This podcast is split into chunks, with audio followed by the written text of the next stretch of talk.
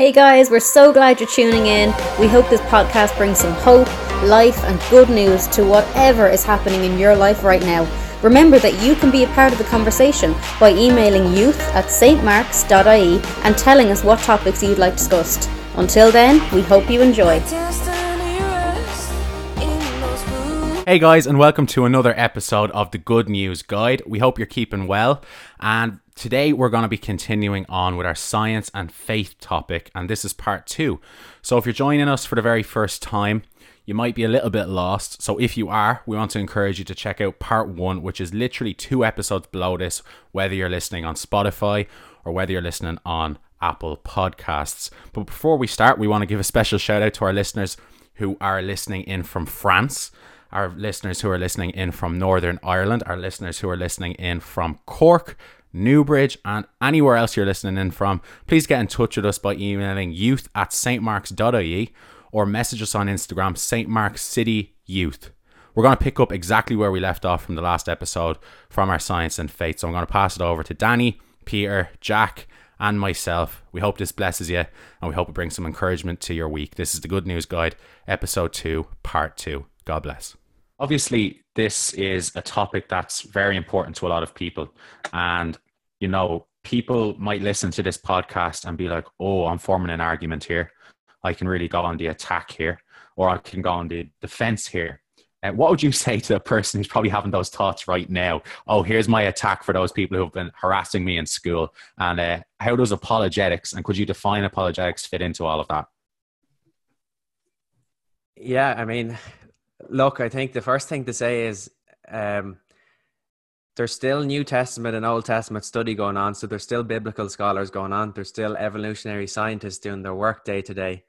So I suppose why I'm saying that up front is these are still things being worked out. And I mean, including the Bible as well, you know, in terms of interpretation, because this is obviously a work of ancient literature, which we're trying to interpret. And that isn't sidestepping the question, by the way. That's just to put into mm-hmm. context that one we don't fully understand and grasp the bible to its you know true origins and meanings and if we ever did yeah. maybe i don't know if we could ever could that's another question, that's a philosophical question and number two evolutionary science and science in general is still going on so yeah. i would say to anyone formulating uh, a really powerful argument on the spot um, it's probably unlikely that you have something that has never been thought of before. It's possible that you have thought of an argument that no one has thought of before you, but but you probably haven't. So what I'd be saying is as a Christian, like the stuff we've talked about already, right? Nothing I would say that has been discovered in science has totally uh, discredited Christianity. I wouldn't say it is, has even come close to that, including the theory of evolution or the, the origin of the universe. Because if it was mm. that clear cut, I would say, you know, we'd all be one side of the fence or another. So that's just just to take encouragement for that. Um, um, so if, if, you're sitting at home, I think there's lots to look at. There's lots of resources. There's lots of theories out there. Um, in terms of evolution specifically, um, and actually, do you know what? Before I even launch into that, going back to your question about apologetics, I suppose what we're doing here is apologetics. So, as Christians, we are giving a reasoned defense of our faith. So that goes from that comes from the Greek word apologia. So it's in uh, Peter 3.15, 1 Peter 3.15 in the Bible. Um, and it asks for anyone that asks, uh, have an answer for the hope that's within you. But it also says mm. just before that, interestingly, which sometimes we forget, uh, in your hearts revere Christ Jesus as Lord.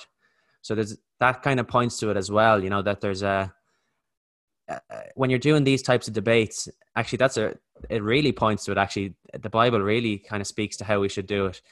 Um, revere Christ as Lord. You need to believe uh, and know who Jesus is before you go launching into, I think, any sort of barrage of arguments you might have for a, yeah. from a pro God position.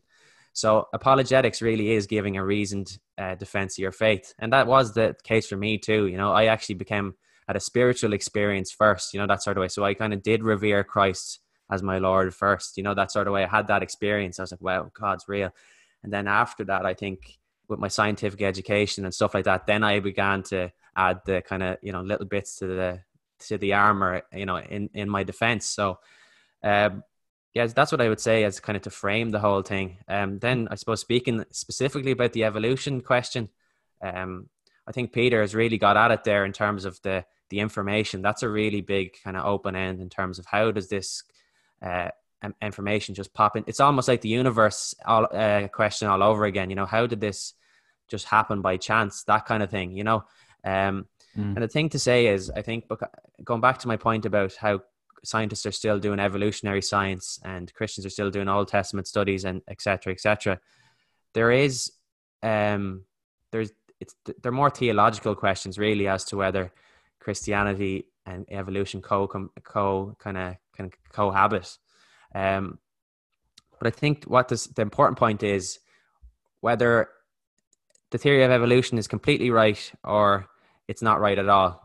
I think the mechanism by which we came about as humans doesn't take away the fact that there needs to be an agency or a person uh, or uh, sorry an all create a powerful god who created us if you know what i'm saying. So mechanism isn't as important as agency. That's what you might hear some christian apologists saying. So agency is the big thing. Like what explains the reason for its existence in the first place? That that we would mm. put god in that box. That's actually more important than the mechanism. You know that sort of way. So i think i mean i like like we said about the universe i don't think the first few books in genesis contradict um, the big bang theory uh, there's actually verses in the bible like isaiah it says the lord stretches out the heavens you know there is inferences like that um, so so i suppose look, take courage for the fact that um, we just from the discussions we've already had here, you know, that sort of way that it's a very rational position to have as a Christian. I know I'm mm. kind of rambling a little bit, but the three kind of key arguments for me, anyway, um, going going into any conversation, if uh, if I'm going into a conversation with someone who doesn't believe in God, the three reasons I usually give them is one, the creation uh, of the universe, the cosmological argument number two, and nearly most importantly, is the resurrection and ministry of Jesus Christ. You know that sort of way. That is nearly the most important, um, most important apologetic, um, really, because we have this amazing figure who appeared on earth 2000 years ago you know that sort of way and he's given us these amazing principles to live by so does that kind of answer your question josh i suppose yes, just, yeah no it's great yeah because yeah. i think it's really important that we don't approach this in an aggressive manner because we yeah. might lose the opportunity to actually witness as a Christian on behalf of Jesus. Because mm. sometimes our emotions can get in between us actually creating a connection with a person, which is obviously the most important thing, but also at the same not ignoring the fact that we can't be oblivious to the questions people have in the world. So I think that's a great answer, Jack. Mm. Yeah, can I just jump in on that, Josh? Actually, so yeah, of course. I thought about this question a long, long time ago, and uh, one one thing that I did in order to answer the question is I did a word study on uh, truth, the word truth, and, and, where it appears in the Bible. Mm. And uh, what what was really interesting is in I think it was something like some I can't remember the exact percentage, but it was something like half of the occasions of the word truth in the in the Bible. It was also coupled to either the word grace or mercy. So it, wow. it didn't appear on its own that often. It was always truth and grace or truth and mercy. And, and that word study uh, led me to the conclusion that if you divorce truth from grace, what you get is self righteousness. Yeah. So, and, and that is really important to remember when you, when you, when you, now obviously I, I, I tend to express my opinions on uh, matters of apologetics quite strongly, but uh, I, I don't I don't do it to um, exercise any kind of self righteousness. I'm just that's just the scientist in me who's trying to express things as clearly as I can.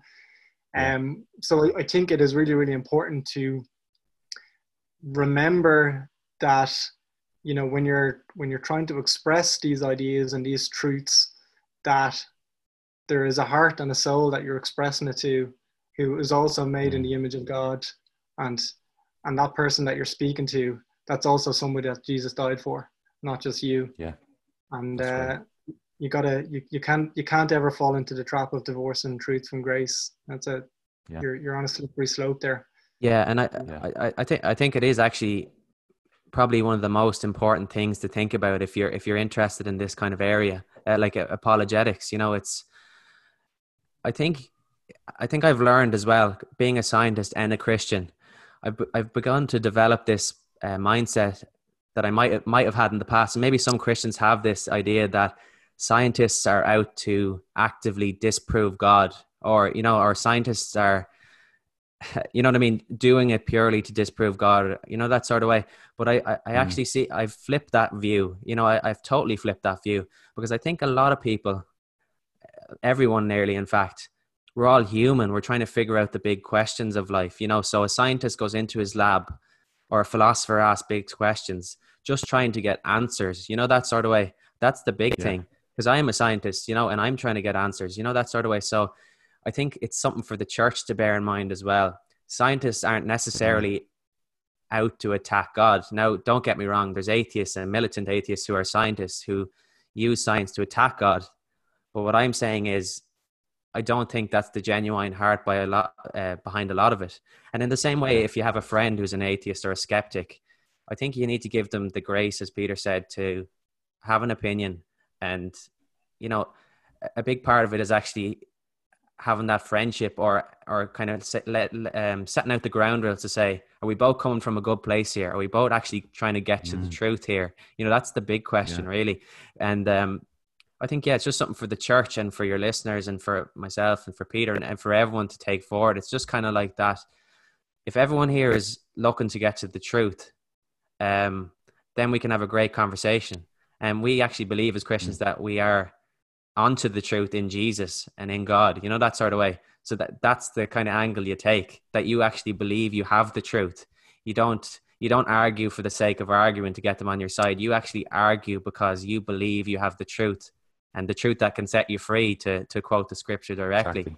You know that sort of way. So yeah. I think yeah, I think how you approach an argument or, or sorry, approach a discussion is actually a huge part of it. And I think that's why I really do think that's why the first Peter says that, you know, revere revere Christ as Lord in your heart, you know, before it says give a reason to vents for your faith. You know, that sort of way. I don't know what you think about that, yeah. Peter. Well, I think it's also important to yeah. to keep in mind. Sorry, Peter. Just important, so something to jump on the back of what Jack says before I pass it over to Danny for our next question. Hmm. Is he used the the verse that says the truth will set you free. That's important to sometimes self analyze ourselves as Christians and say, wow, is this argument or this discussion or this topic actually a sense of bondage and a feeling of anxiety within ourselves? Because if the truth actually sets us free, then there shouldn't be this sense of, I need to prove myself. I need to fight God's corner because he said that he would build his church. So it's not our responsibility to win every argument or discussion or debate. And I think that's a very important thing to keep in mind, mm. especially when you're using that verse that says the truth will set you free. There is no bondage in these discussions. They need to be healthy and calculated and come from a place of love. And as Peter said, a place of grace. Yeah, definitely. And I just something that comes to mind while you say that. Uh, there's a there's a Christian kind of debater, a Christian scientist called John Lennox, and he's worth listening to. But he always says this, you know, we as Christians believe God, the Christian God, is the God of everything. He's the God of the bits we do understand and the bits we don't understand yet. You know, that sort of way. And what he's saying there is we don't need to fear scientific discoveries. You know, that sort of way. So that's why I, I was probably spelling that out earlier. Like there is Old Testament and New Testament scholars still diving into this, and there's scientists still trying to make sense of this world. But we don't need to fear that because if it is truly the yeah. truth, if we're all seeking the truth, we have to have the confidence. I believe we have to have the confidence that Christianity will stand on its own two feet. You know, if we are yeah. believing in the God of the universe, like ultimately, because that's what we're believing in, you know, we, we need to be pragmatic here as well. That's yeah. like we need to be able to give a reason defense. But what I'm saying is we don't need to carry this bondage of fear with us, you know, or or something's mm. gonna he's gonna say something that'll throw me throw my whole life off course or make my religion meaningless. You know, that sort of way. Mm. Yeah. Yeah, and Danny, obviously we're we'll move on into that this topic. Danny, is there any thoughts that you have at the minute about what's being discussed, or any other questions that maybe some of our listeners would have for Peter and Jack? I remember listening to this other podcast about um how this is a scientist called Brian Cox. A lot of people know about him, and like one of the mm-hmm. questions was, do you think that there is something in our body, as the Bible says, there's a lot about spirits and an afterlife and how we when we die we either go to heaven or we go to hell but from a scientific st- standpoint do you see a spirit in a body at all Um, well, let's let's simplify the question a little bit so that we can address it scientifically, or at least address it using reason. So another, another way to ask some ask a similar kind of question that might make more sense to a material a materialist an, atheistic materialist is is there such a thing as the immaterial world?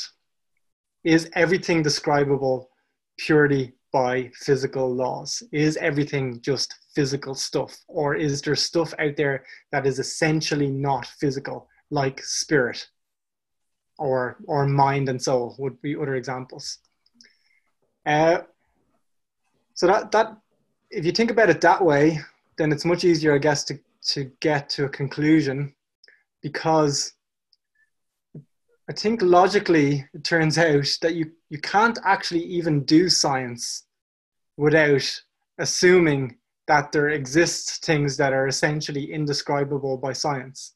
So there has to be things that are immaterial, not material, not physical stuff. So to give you an example, Okay, so reason itself and the laws of logic. Okay, all science is based on the ability to do re- to reason and and the laws of logic, right? So C.S. Lewis once said, "Unless human reasoning is valid, no science is true. Unless human reasoning is valid, no science is true." In other words, you can't do science without uh, accepting that the laws of logic are true and without accepting that uh, human reason is valid and objective. Now, you have to ask yourself are they material things? Do those things exist in space time? And are they describable by the laws of physics? Well, the answer is, of course, no, because you can't even do physics, you can't even comprehend the laws of physics without accepting that the laws of logic are valid and objectively true.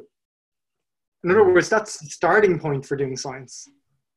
Like imagine imagine trying to argue from science that um, that science works. Imagine how circular that argument would be.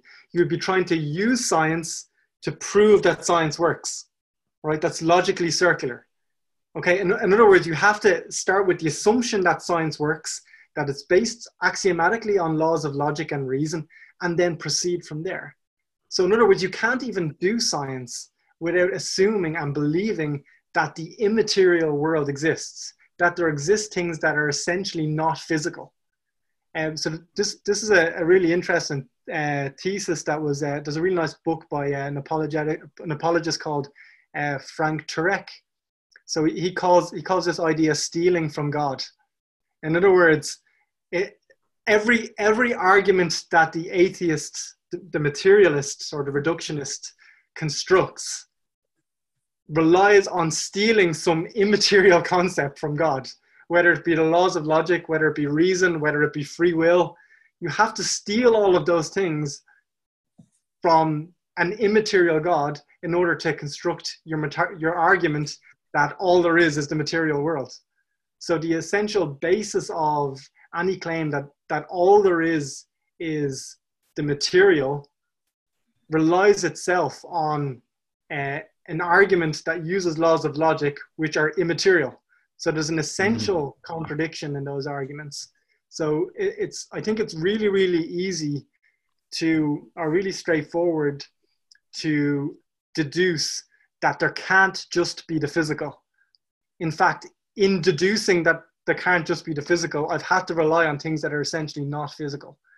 And any argument to the contrary, any argument to the contrary of my position would also have to use the same laws of logic, which are essentially non physical, and would be self contradictory. So once, once you accept that the, the world isn't entirely physical, it's, it's, not, it's not a huge leap then to get to things like the spiritual. Because mm. what do we mean by spiritual? By spiritual, we just mean non physical, things that aren't describable by the physical world, right? That's essentially that's essentially what we mean. So, so in that sense, the very like we talked about earlier, the Big Bang and, and how that points to a first cause. And because the Big Bang was the beginning of the physical, the first cause has to be non-physical. In other words, the first cause has to be spiritual. So these these there is positive scientific evidence that there can't just be the physical, and so there has to be things like the spiritual. And um, so so that would be a pretty solid argument, I think. And um, there's also, there's also other arguments that, that I'm less expert in on the fact that the brain is different from the mind, for example. There's lots of really interesting scientific evidence that suggests that the brain, the, the physical brain, is in the molecules that make up your brain, is not the same thing as your mind. That in fact these are different entities. Um, wow. Yeah, but but I, I, you know I won't get into that because my argument would be too long then. But I, I think the, I think I think the other argument is is really uh, persuasive because it doesn't actually rely on any esoteric knowledge about science. It just relies on pure reason and that's the strongest kind of argument because you don't have to be an expert in any field to argue from direct reason. Uh, so those arguments are very persuasive. Because I'd say like, because when I was listening to it, he was talking about um how you cannot measure a spirit because okay so some things are objective truths to say um the distance from here to town is nine kilometers or so. But mm-hmm. you use mathematical information to find that out that it's true. It's not my opinion. But you know the brain is also made out of neurons and chemicals. So and that shows the kind of person that you portray depending on your background. So say if i was brought up in a, a rough area or so my mm-hmm. my characteristics display on my environment depending on who my friends are my parents these all uh, attribute to my personality. So does that mean um, my personality? So God gave me this personality, or in that sense, the world itself has given me this personality? Both. The answer is both. I mean, your your personality is, is a very complex thing, right? It's made up of many, many, many, many things. It's made up of um, your, uh, I guess, your inherent traits but it's also made up of your environment and all of all of these acquired traits that you uh, have acquired through life, through your background, through your upbringing. Um, but but to argue that to argue that you are just physical and that all you are is molecules pinging around. So let let's try. First of all, to, to, to make that kind of claim, it suffers it suffers the same self contradiction as what I previously claimed. So those those kinds of claims rely on our ability to do science, but our ability to do science relies on laws of logic and our ability to reason. And laws of logic and reason are essentially non-physical. In other words, you assume that all you are is physical, but in order to make that assumption, you have to do do science which is based on the non-physical. All right, so there's an essential self-contradiction in there. Mm.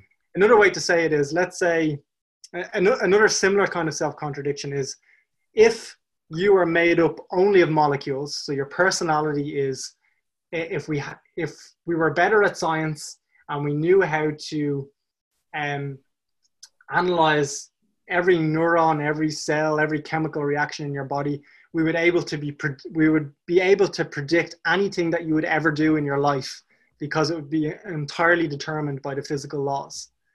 Okay, in other words, you wouldn't have any free will. If all you are is molecules that obey the laws of nature, then there's no such thing as free will. Okay? But if there's no such thing as free will, then you didn't have any free will in arriving at the conclusion that there's no such thing as free will. So why should we believe there's no such thing as free will? It's essentially self-contradictory. Yeah. Mm. If there's no such thing as free will, then science itself is just an arbitrary thing that we haven't had a choice in inventing and should, why should we trust it anyway if there's no such thing as free will how we perceive the laws of nature is not by any free will choice and and what about the people who arrive at the opposite conclusion that there is such a thing as free will? They also didn't have free will in arriving that there's such a thing as free will so who's right? In other words once you start making these these kinds of claims you you run into logical problems very very very fast. So here's the things that you just have to accept in order to make progress in any kind of knowledge. You have to accept that absolute truth exists okay? Because well if you don't then you're trying to argue that it's absolutely true that there's no such thing as absolute truth. It's essential logical self it's essential self self defeating statement.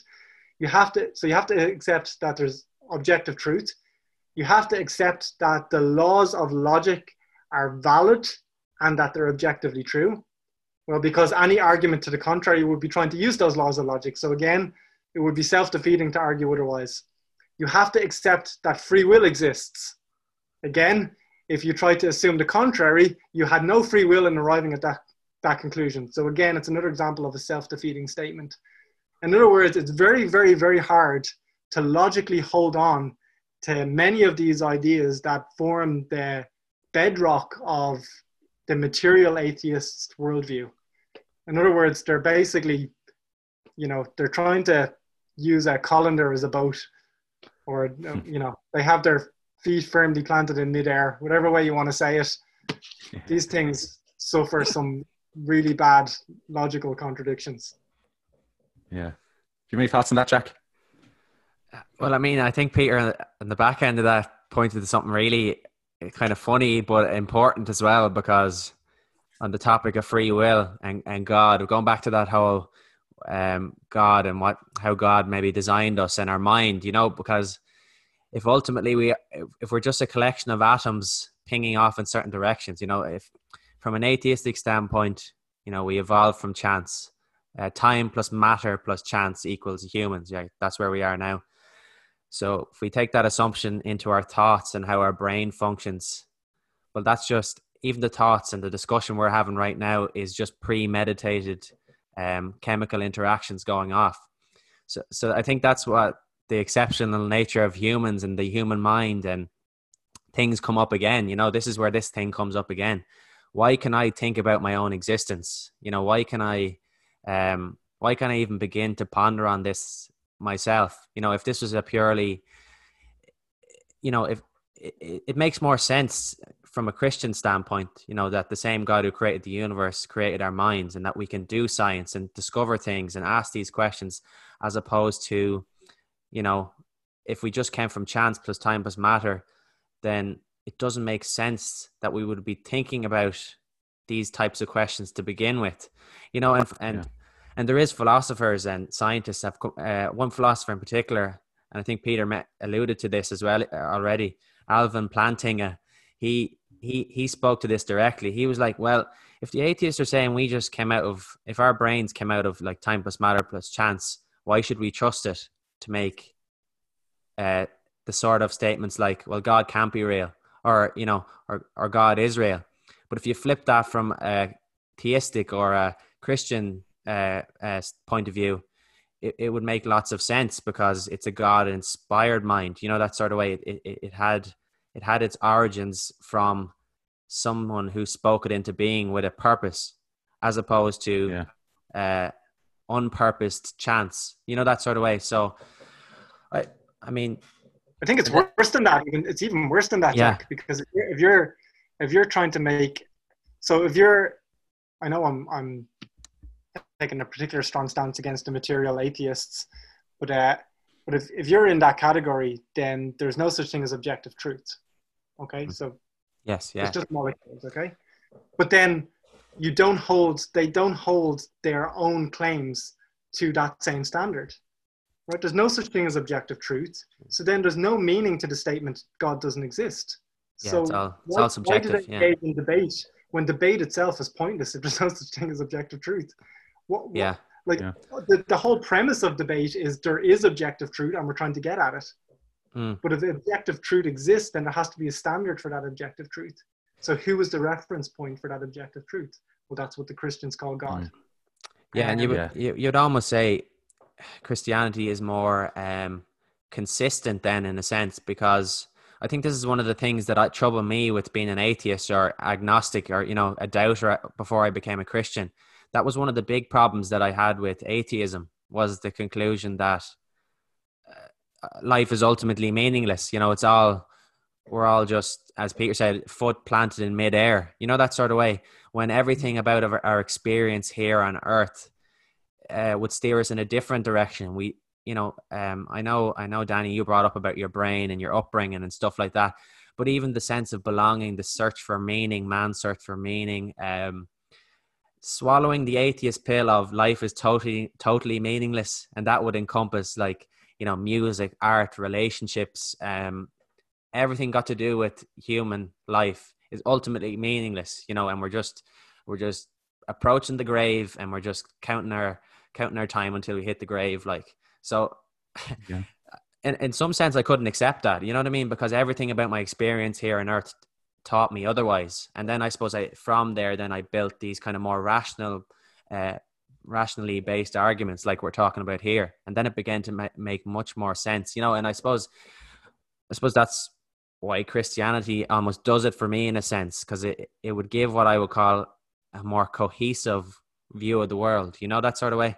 It's it just yeah. make. I think it's I think it's a great point you, you kind of threw out there, Jack, when you were talking about people who would say that life is meaningless. I think even if you look at what's going on in the world right now, obviously the date right now for people who might be listening to this in maybe even a year's time is the 30th of April 2020. We're in the middle of the coronavirus pandemic all over the world. And the people who thought life was so meaningless are starting to realize the meaning that was in the things we might have taken for granted for so long and the things that maybe we don't have right now but that benefit and contribute to who we are as human beings are so intricately twined who we are as people. And obviously, this is such a, a, large topic we're trying to discuss, and we won't even today probably be able to touch on all of the topics that people have sent in questions. We're definitely going to have to do another episode. That's 100%. And I'm looking forward to that and maybe even get someone else from a philosophical background to hop on with us as well. But um, I want to throw a question out to both of you, and it comes in two parts.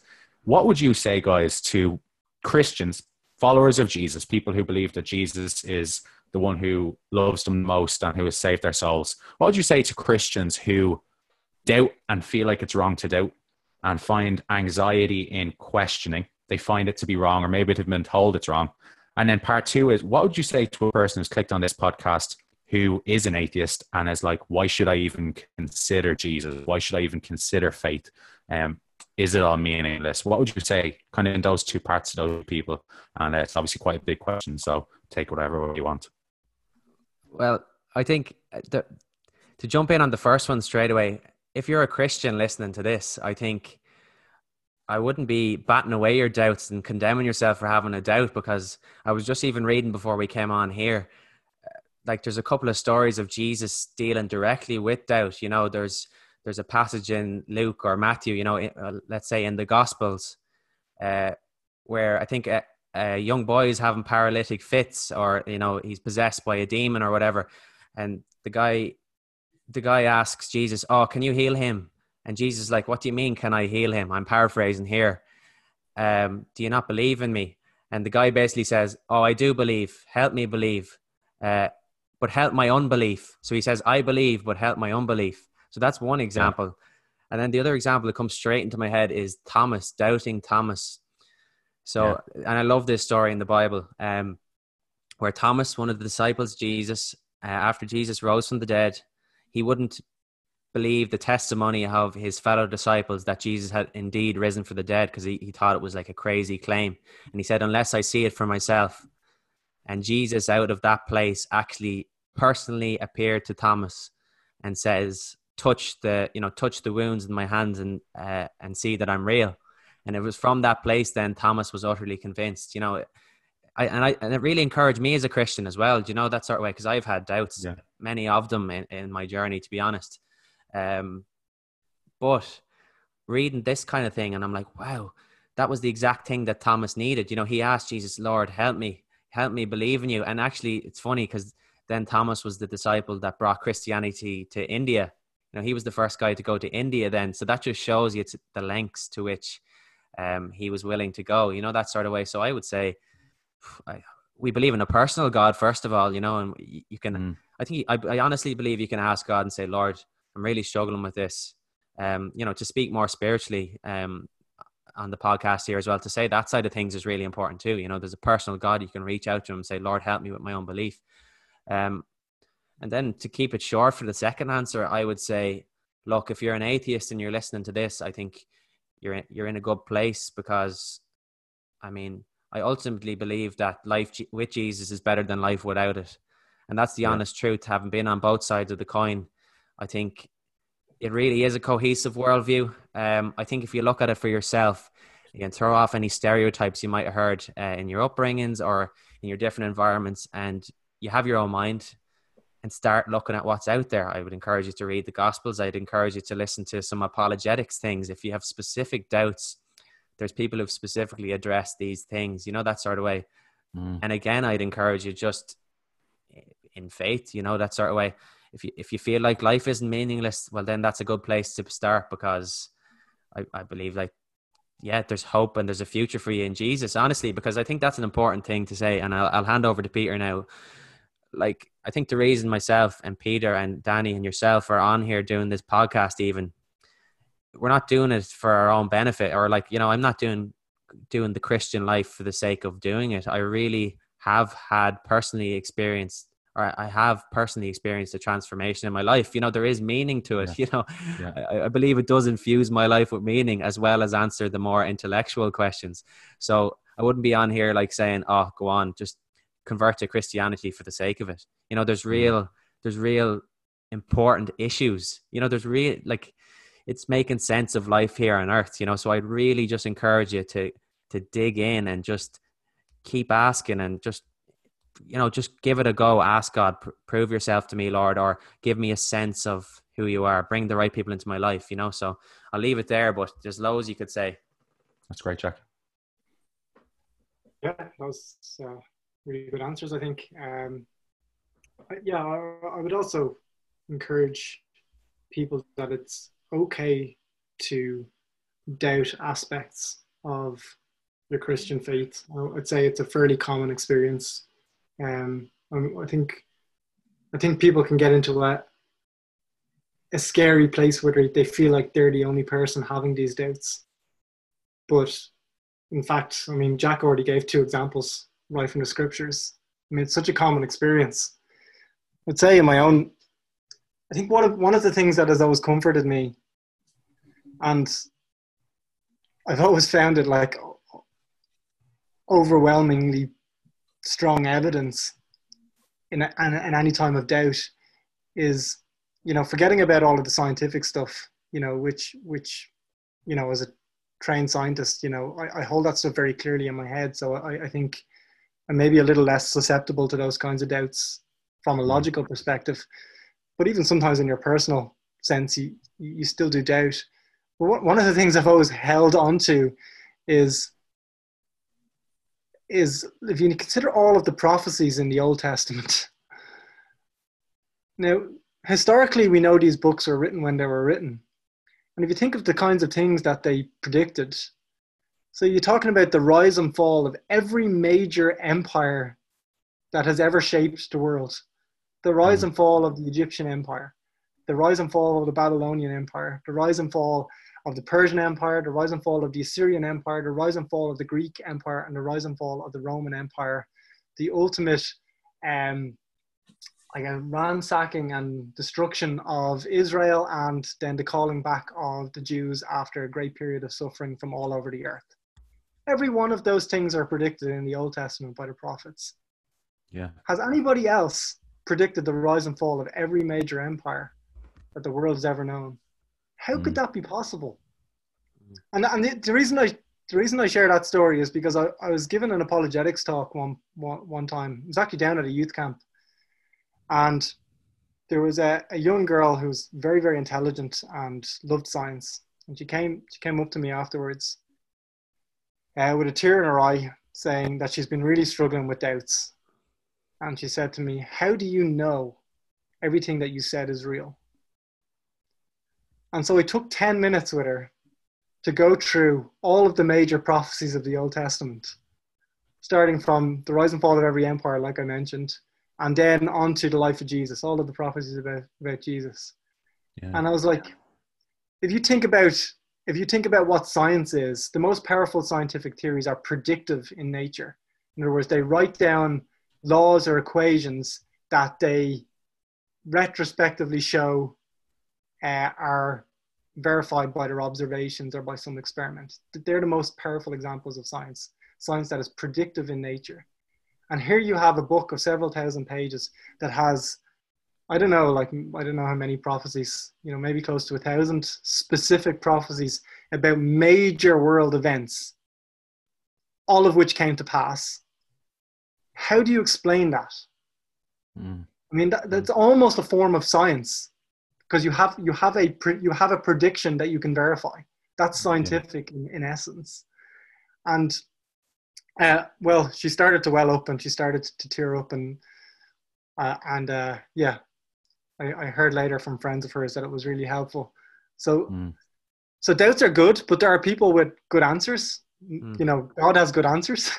Yeah. Uh, so you go to him first, but don't be afraid of those doubts. I, I would say. I mean, you, usually those doubts will ultimately serve to strengthen your faith, uh, because when you when you walk through a doubt like that, uh, particularly if you walk through it relationally with God, what you have at the end of it is not a dogma.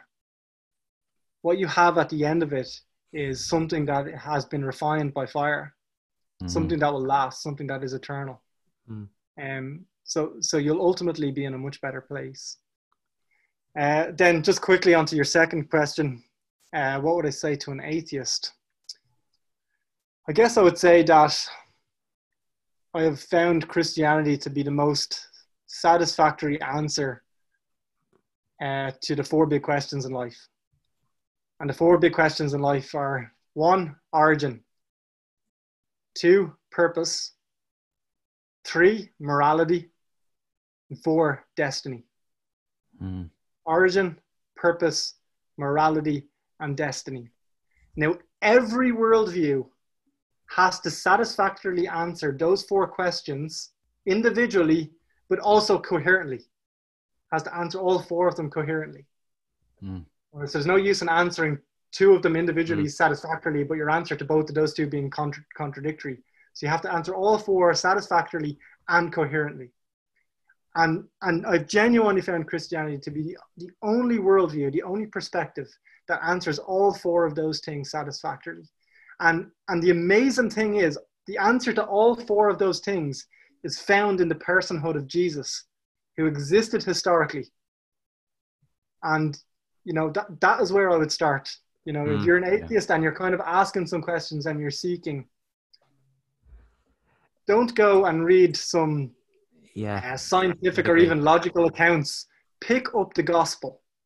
Just Yeah. start with the gospel. Forget about everything else. Pick up Matthew, Mark, Luke, or John and read about the narrative of Jesus. And you'll find all four of those questions answered in the personhood of Jesus Christ. And in particular, what you'll find is Jesus died for you. And that is the Mm. most important fact in the history of the universe. It is, it is the thing that has changed the very world as we know it. You think about how life has changed in the last 2,000 years because Jesus died for you. It Yeah. transformed Yeah, it's phenomenal. civilization. And that, that is the single most transformative fact that has ever happened in the world. Um, so that's where I would start. Start with the Gospels and start with the personhood of Jesus.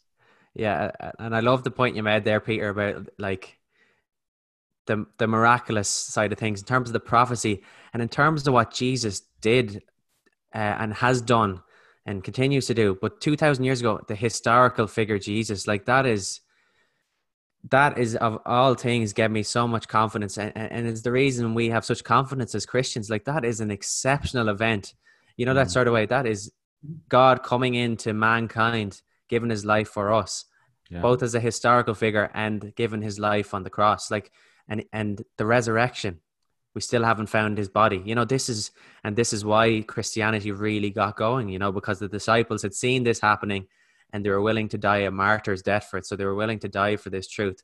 And i was only saying to someone i think last night uh, on a on a small group study call and I and I had watched the program Narcos lately, you know Narcos.